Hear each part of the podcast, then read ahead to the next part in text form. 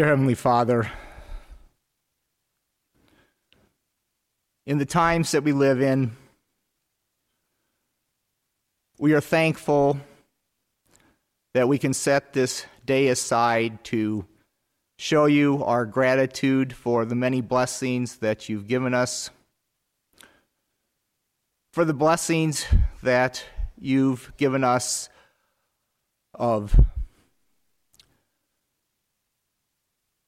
the bountiful physical blessings in this country that we have, for the spiritual blessings that you've given us in your Son, and for the blessings that we can look forward to in heaven of eternal life with you through faith in the redeeming work of your Son on the cross.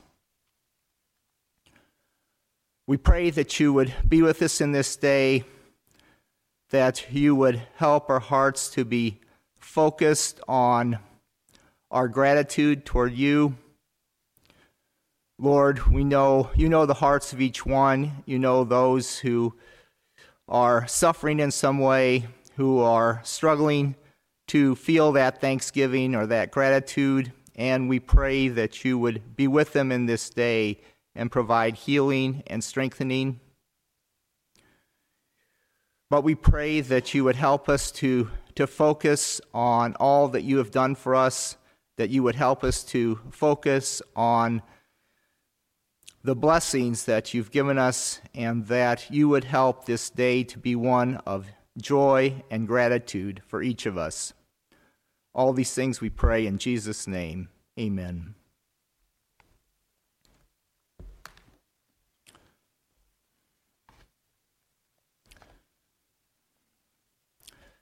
I'm going to start today by reading Psalm 113. Psalm 113.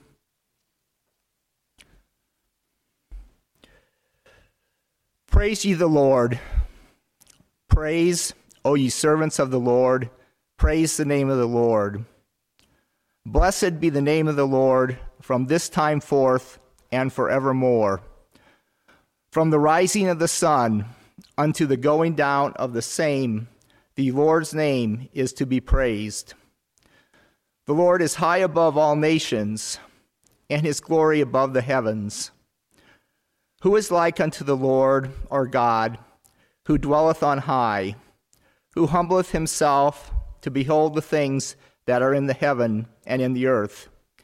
He raiseth up the poor out of the dust, and lifteth the needy out of the dunghill that he may set him with princes, even with the princes of his people. He maketh the barren woman to keep house and to be a joyful mother of children.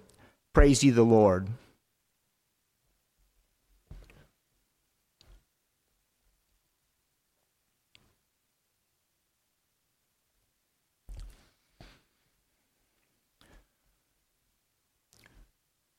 First of all, I'm sorry, Stephanie. I, I missed acknowledging you.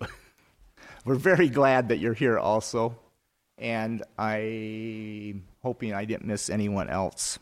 But we're thankful for each one who came here today. I want to talk about Thanksgiving in three segments. I want to talk about Thanksgiving past. I want to talk about Thanksgiving present and I want to talk about Thanksgiving future.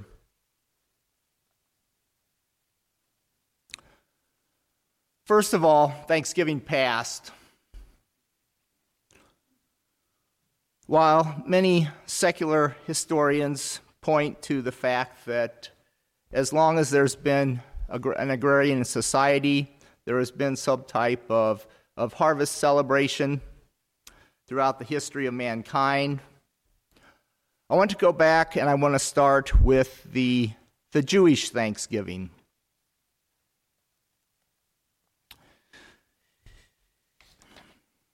If we look in Leviticus and also in several other places in the first five books of the Bible, we will see that the seventh month was very important to the Jewish people.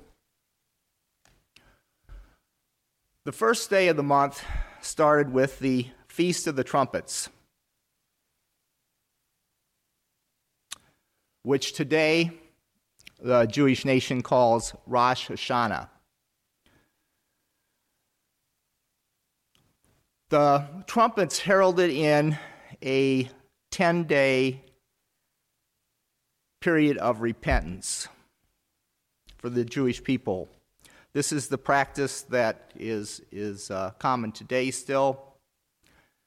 And on the 10th day, known as the Day of Atonement, or on the Jewish calendar, Yom Kippur, this was a great sacrifice given for God's asking for God's forgiveness after this period of repentance. This is also the day that the high priest would enter, would be the one day of the year that the high priest would be able to enter into the Holy of Holies.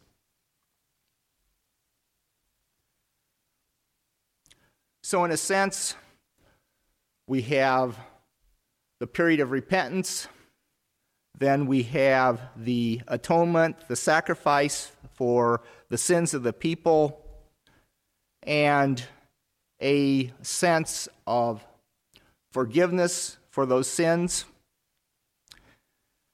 And then finally, on the 15th day, we have the Feast of the Tabernacles, also known as the Feast of Ingathering or the Feast of Booths, which was a time of thanksgiving for the harvest an eight day period to uh, rejoice in what the Lord had provided, the bounties of the harvest, and in the blessings that He had given.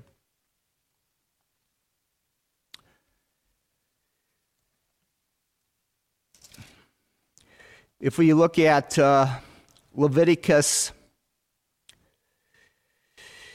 23 39, it says, In the 15th day of the seventh month, when ye have gathered in the fruit of the land, ye shall keep a feast unto the Lord seven days. On the first day shall be a Sabbath, and on the eighth day shall be a Sabbath. And ye shall take you on the first day the boughs of goodly trees, branches of palm trees, and the boughs of thick trees, and willows of the brook, and ye shall rejoice before the Lord your God seven days. And ye shall keep a feast, at a feast unto the Lord seven days in the year. It shall be a statute forever in your generations. Ye shall celebrate it in the seventh month. Ye shall dwell in booths seven days. All that are Israelites born shall dwell in booths, that your generations may know that I made the children of Israel to dwell in booths when I brought them out of the land of Egypt. I am the Lord your God. So the children of Israel were told to build these booths and to, uh, to live in them uh, during the period of the Feast of the Tabernacles.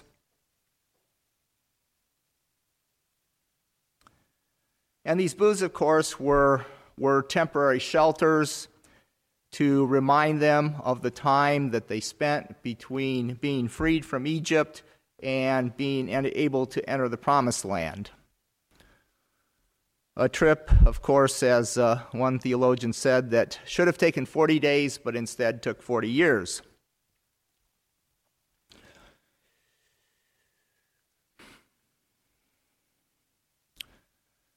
So we see back when the law was given that God denoted this time of thanksgiving. And still today, uh, the Jewish people build these, these temporary dwellings and uh, practice this time, time of thanksgiving.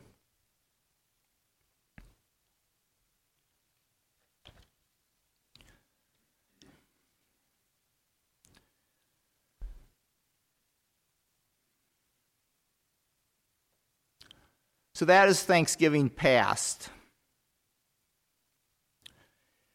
If we go to Thanksgiving present,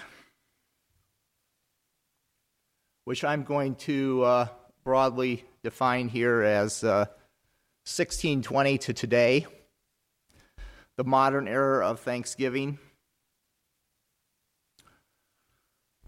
Again, historians tell us that yes, there were other there were other Thanksgiving uh, celebrations in the New World before the Pilgrims came in 1620, and of course we know that uh, that uh, first winter, many of them died, especially uh, the especially it was especially hard on the the older women leaving mostly men and some children. Only four married women were left to celebrate the uh, thanksgiving feast um, the following year.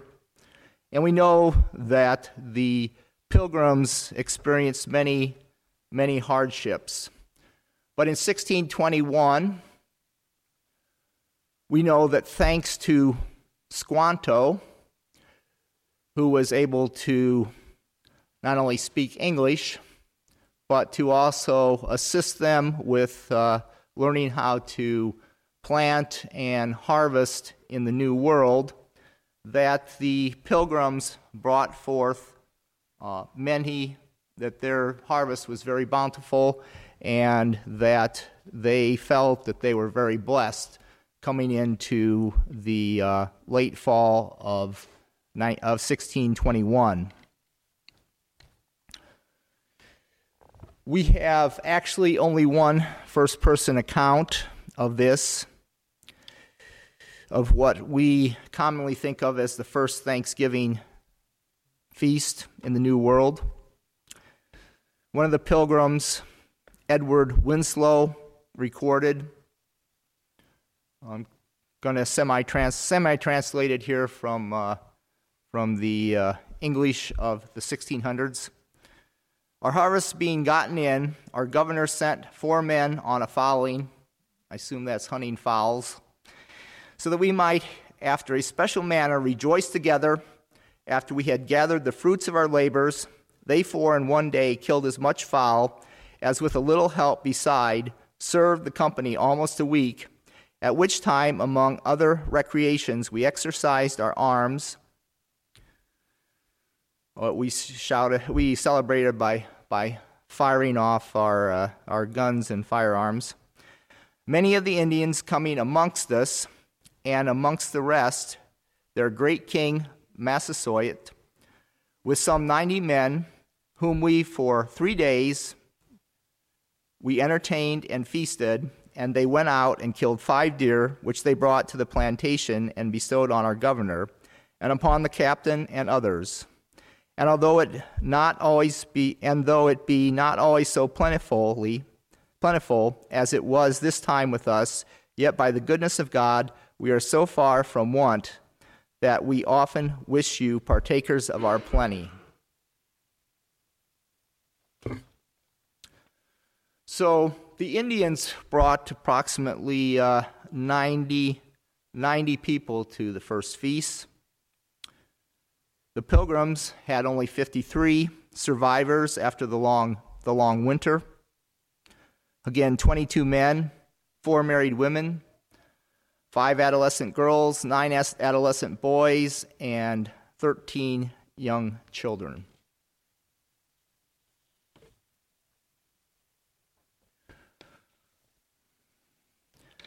So, in spite of the hardships of the, uh, the previous winter, they came together to celebrate. As current writers say, well, we were the Indians. Uh, did the uh, we we have this picture that they invited the Indians to uh, the Native Americans to celebrate with them. Of course, uh, based on the only historical account, it almost sounds more like uh, it almost sounds more like they showed up. But the good thing was is that they were able to come together. And in spite of the many things that are written today analyzing you know the political currents of this and you know looking forward to to the the ultimate uh, indignities that the Native American people were to suffer in the future. What did happen here between the early pilgrims and the Indians? Of course, they weren't known as pilgrims then. That, of course, is also a later, a later application of the word. What did happen, though, was that they came together in a time of peace that held for, and the, the relationships, the bonds that they, they held, held together for over 40 years, for over a generation.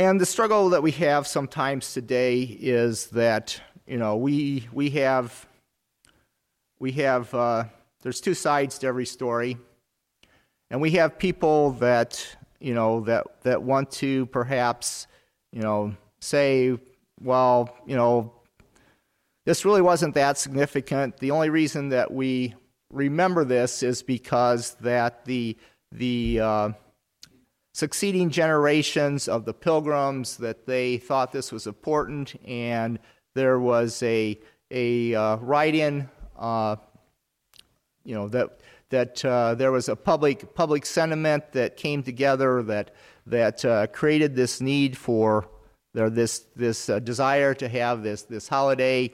And you know it was celebrated in other times in other places and perhaps that our celebration of the first Thanksgiving is is somewhat um, I don't know overdone as as compared to its place in history.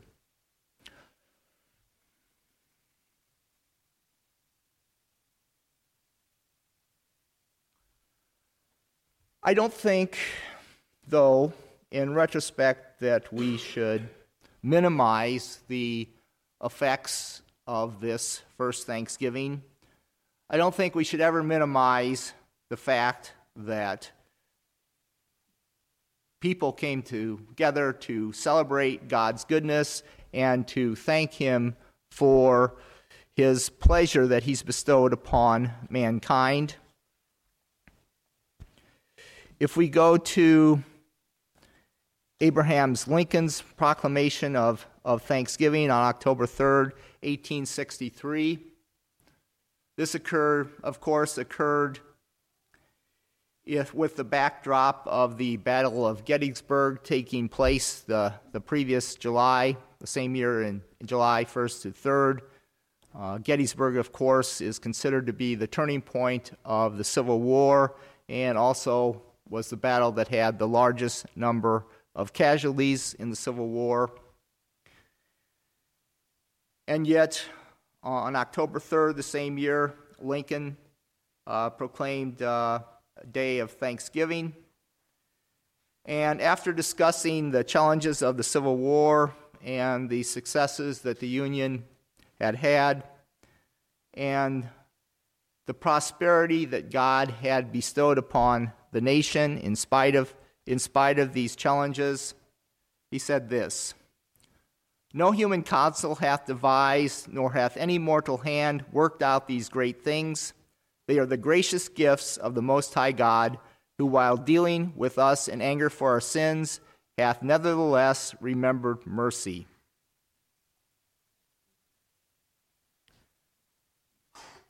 It has seemed to me fit and proper that they should be solemnly, reverently, and gratefully acknowledged as with one heart and one voice by the whole American people. I do therefore invite my fellow citizens in every part of the United States, also those who are at sea and those who are sojourning in foreign lands, to set apart and observe the last Thursday of November as a day of thanksgiving and praise to our beneficent Father who dwelleth in the heavens.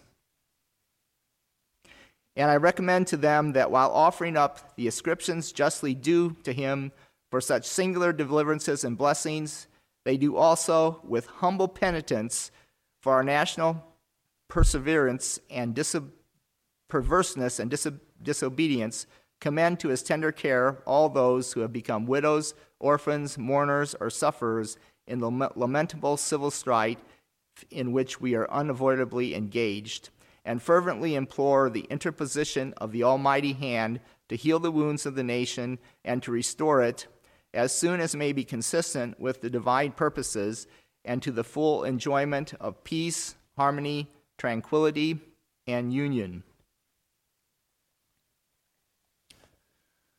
So, if you notice in this Thanksgiving time in 1863, we have echoes of the three feasts of the, uh, of the, uh, the building up of the uh, seeking repentance, uh, the seeking of uh, national repentance, plus the remembering the atoning sacrifice, plus then then the time of thanksgiving.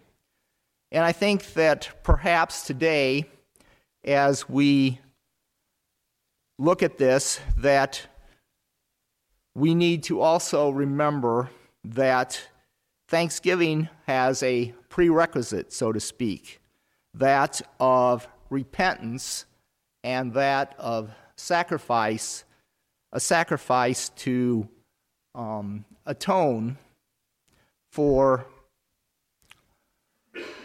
for the sins. So I don't think we should forget that. But on the other hand, I want to move and to remember that today is Thanksgiving. That today, the time of repentance, the time of the sacrifice is past. In the New Testament, of course, we see that Jesus that Jesus was our atoning sacrifice. We see that when Jesus died on the cross, the Bible records in Mark, Matthew, and uh, I believe Luke that the veil of the temple was ripped in two parts. And we see that in the Day of Atonement, that uh, once a year the high priest could come into the Holy of Holies, come before God, and have that relationship with God that finally, after the repentance and the sacrifices and the atonement, that the time of thanksgiving, the time of the relation of building a relationship with God could happen. And in Jesus Christ, we have this same atonement. We have the power to come into the Holy of Holies, to have a relationship with God, to experience this relationship and to have thanksgiving, to put into the past the sins of the past, to put into the past the atrocities of the past, to put into the past all these things that have happened that we cannot cleanse ourselves of, that we cannot get rid of. And we are invited to experience joy and thanksgiving.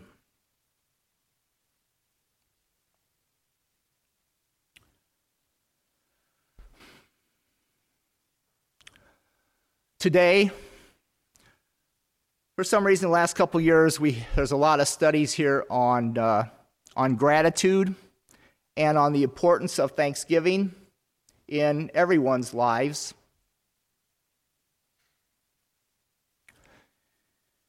And people are encouraged to, to journal daily, you know, their thoughts of, their thoughts of thanksgiving to, um, you know, to help them to stay positive, to help them to stay encouraged, and to um, to be able to stand up against the adversities that they are facing today, whether it be the pandemic or the uh, residue of the pandemic or the, the challenges that you know I see in many of my students the mental eh, anguish and uh, challenges of modern living and social media. Oh.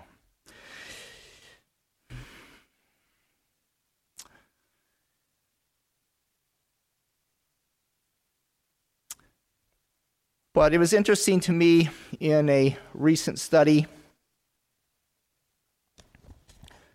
that said that. Uh, reflecting once a day in a gratitude journal is not enough.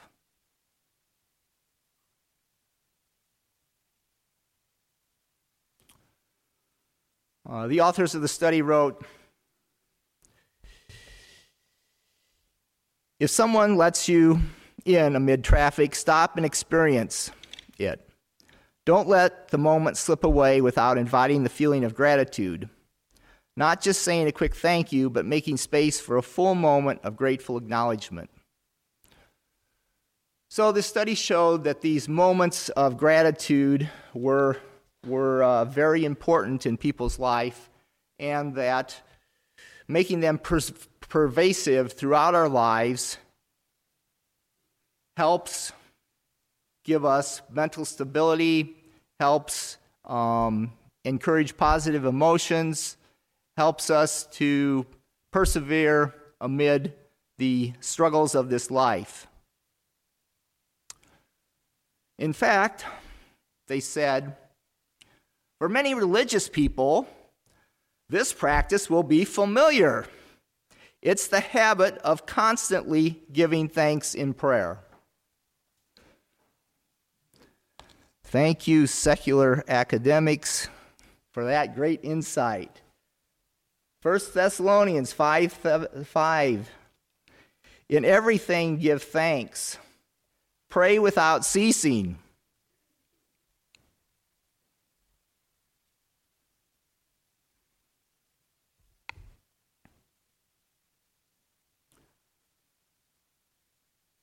So, for us today, in the 21st century, Thanksgiving is still important, not just today, the day of Thanksgiving, but every day of our lives, every moment of our lives. We need to be looking for things that we can give thanks.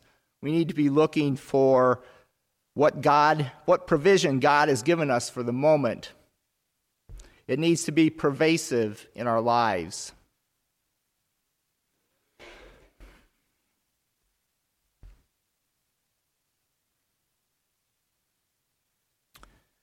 And if it's pervasive in our lives, we have some things to look forward to.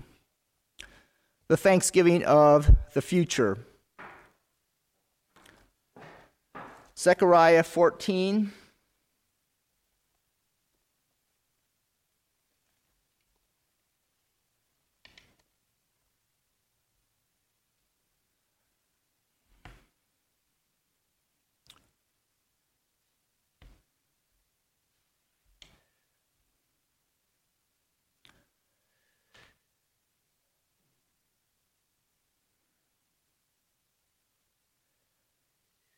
In verse, uh, well, the, the first verses of Zechariah 14 start with a prophecy of how the Lord is going to rescue Jerusalem in this great battle and how he's going to rescue the Jewish people and usher in an era of peace I will defer from using the M word for those that were here in Bible study last week. But this period of peace, uh, starting with verse 9, it says, And the Lord shall be king over all the earth. In that day shall there be one Lord, and his name one. And all the land shall be turned as a plain from Geba to Rimmon, south of Jerusalem, and it shall be lifted up and inhabited in her palace from Benjamin's gate unto the place of the first gate, unto the corner gate, and from the tower of Hananeel unto the king's winepresses. And men shall dwell in it, and there shall be no more utter destruction, but Jerusalem shall be safely inhabited. Habited.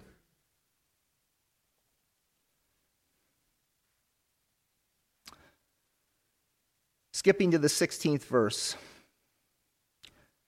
And it shall come to pass that every one that is left of all the nations which came against Jerusalem shall even go up from year to year to worship the King, the Lord of hosts, and to keep the Feast of Tabernacles. And it shall be that whoso will not come up of all the families of the earth unto Jerusalem to worship the King, the Lord of hosts, even upon them there shall be no rain. And if the family of Egypt go not up and come not, that have no rain, there shall be the plague wherewith the Lord will smite the heathen that come not up to keep the feast of the tabernacles. This shall be the punishment of Egypt and the punishment of all nations that come not up to keep the feast of the tabernacles. In that day there shall be upon the bells of the horses holiness unto the Lord, and the pots in the Lord's house shall be like the bowls before the altar. Yea, every pot in Jerusalem and in Judah shall be holiness unto the Lord of hosts, and all they that sacrifice shall come and take of them, and settle therein. And in that day there shall be no more the Canaanite in the house of the Lord of hosts.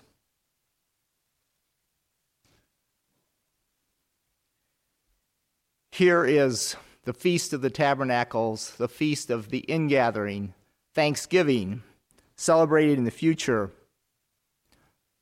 not just by the Jewish people, but by the Gentiles, by all nations of the earth, coming to Jerusalem to celebrate and bring their thanksgivings before the Lord.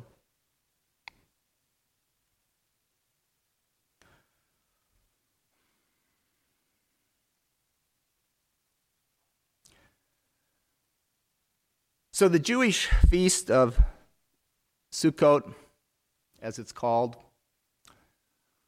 Feast of the Tabernacles, Feast of Booths, looks forward to a day when this will not be a mere Jewish celebration, but a celebration of the Gentiles and the Jews together, of all the nations of the earth.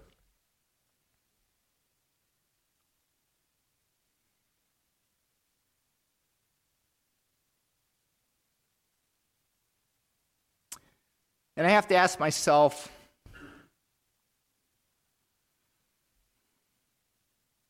on Thanksgiving, do we have an obligation or certain obligations to make, to look forward into the future and see how we can help enhance this feast of the future.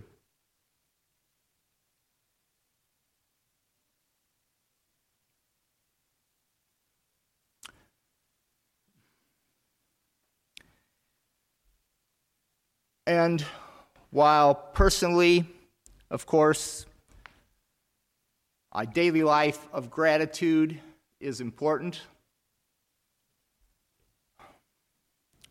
There's also another another aspect of Thanksgiving that I've been thinking about the last couple days.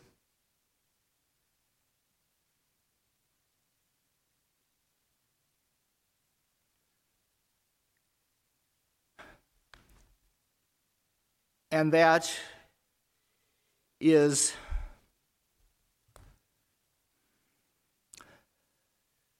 the thought of things that happened in the last Thanksgiving. I've been thinking about the role of immigrants and the role of natives.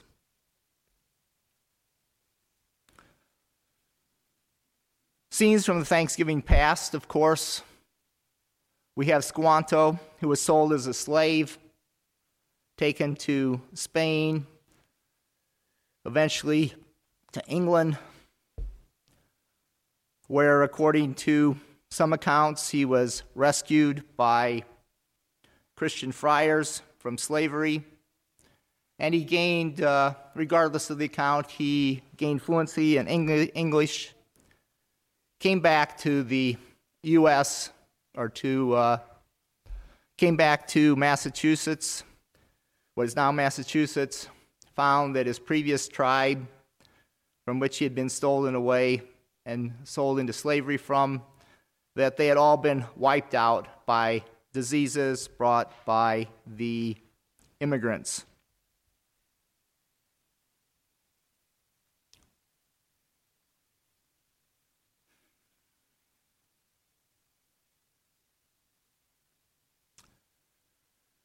So Squanto could have been bitter.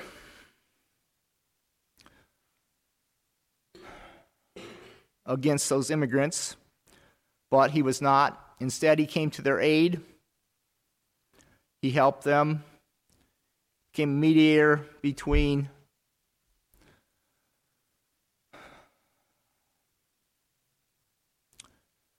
the natives and the immigrants and helped them to survive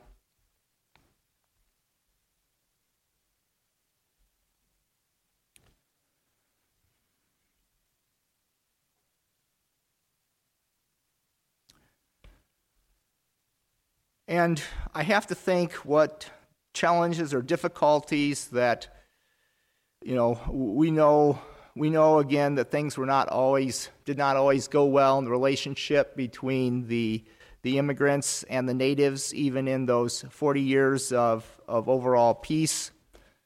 And yet, um, in spite of the cultural differences, in spite of the challenges they faced, they were able to come together to celebrate this Thanksgiving and to uh, work together to come together with an alliance where pro- to provide uh, joint protection for each other.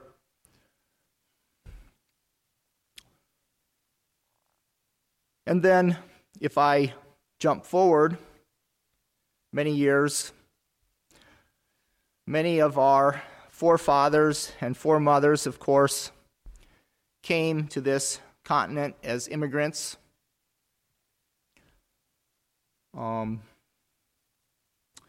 they were not always thought of in the, the best life. Um,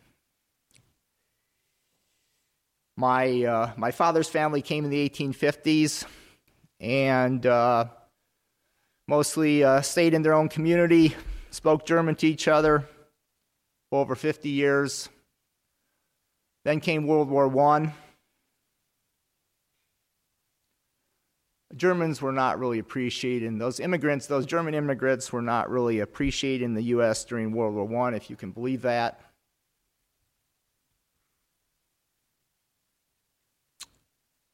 In fact, uh, according to one of my great aunt's stories, someone uh, painted a yellow streak down the front of our church door buildings of our German speaking churches buildings.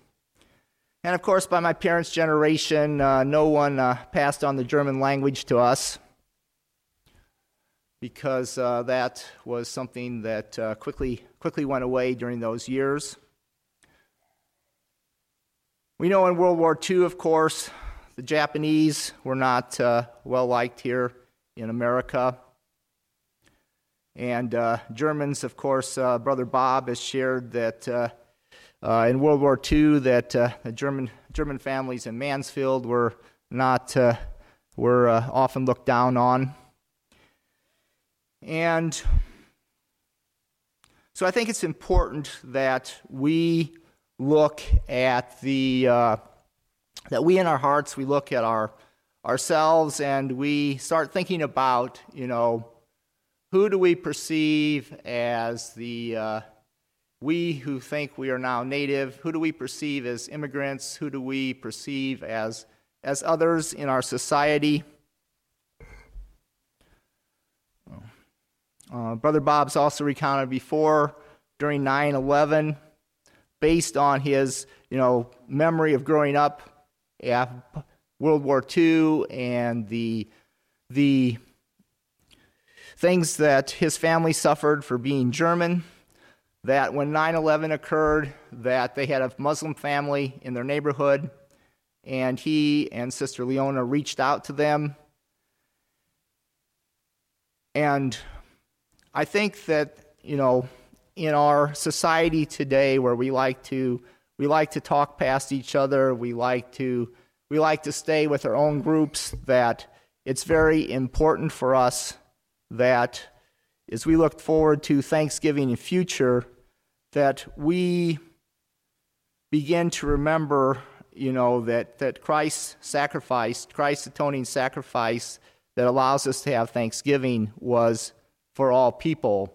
And that we as believers, again, we are the immigrants. We are the ones who were grafted into Christianity. We are, we are the ones that were grafted into the, the Jewish nation.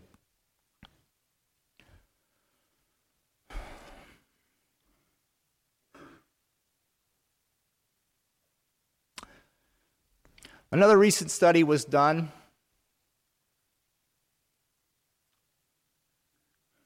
And the study went this way. Those of you that are European football fans, also known as soccer here in the U.S., before there was American football, there was this thing that the rest of the world called, uh, called football, which we call soccer. And there are these two rival teams, Manchester United and Liverpool in England, and they are bitter rivals. The fans from these two teams often, uh, often fight and uh, have disrupted, uh, disrupted the proceedings, just the proceedings of the game, both before and after. And so a study was done where they took Manchester United fans, and they brought them into this room and they went they proceeded to give them uh, some readings and some some uh, things to do that reinforced their reinforced their vision as part of the Manchester United fandom. And of course, if you're a Manchester United fan, you must hate anyone from the Liverpool team, right? So, as part of this experiment, they, they put these people through these, this process, and then they sent them out. And then they had uh, uh, three different groups, and uh, one group was meant by a person who fell down, fell down the hill near them and was injured. And one time it was some, someone wearing a Manchester United jersey. Another time, it was someone just wearing a blank t shirt. And the third time, it was someone wearing a Liverpool jersey.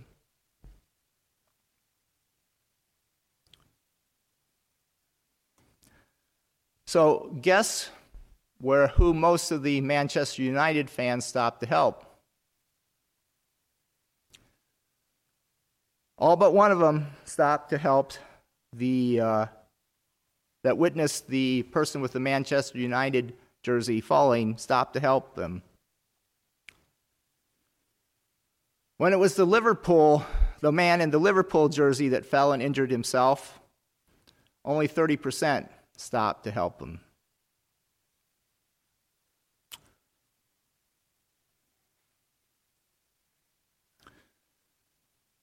So they went on to a second study, redid the study, this time, though, instead of focusing on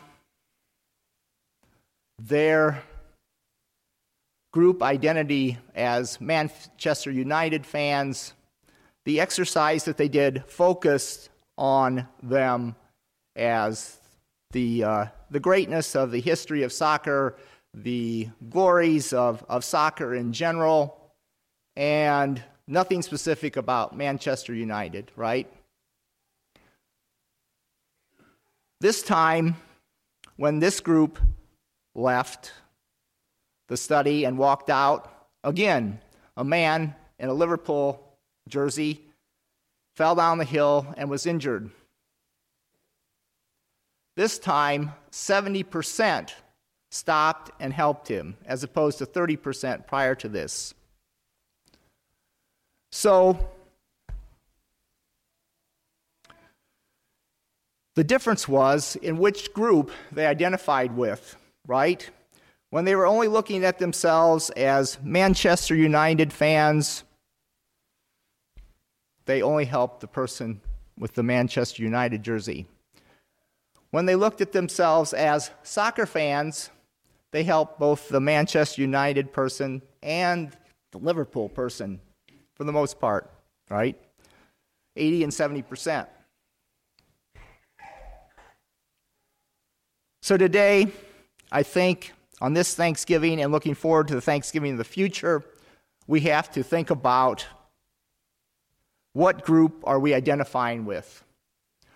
Are we identifying as an immigrant or are we identifying as a native? And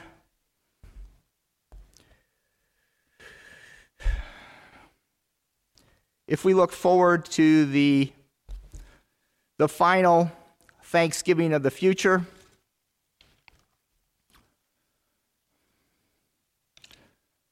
Revelation 7.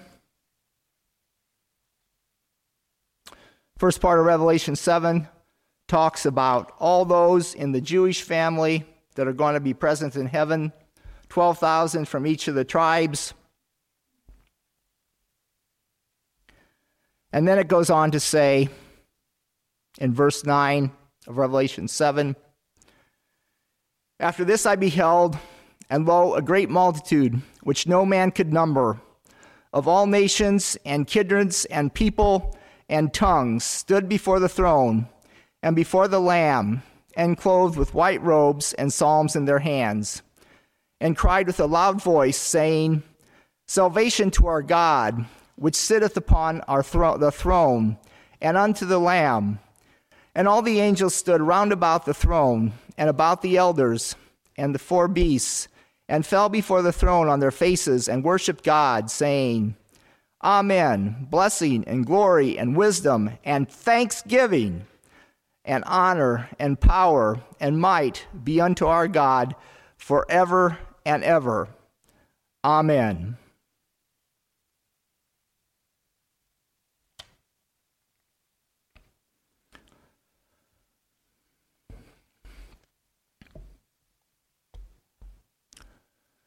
So today, I want you to remember Thanksgiving past. I want you to remember how God instituted Thanksgiving long, long ago for the Jewish people. I want you to think about the Thanksgivings present here that we've had in this land. Remember the pilgrim story.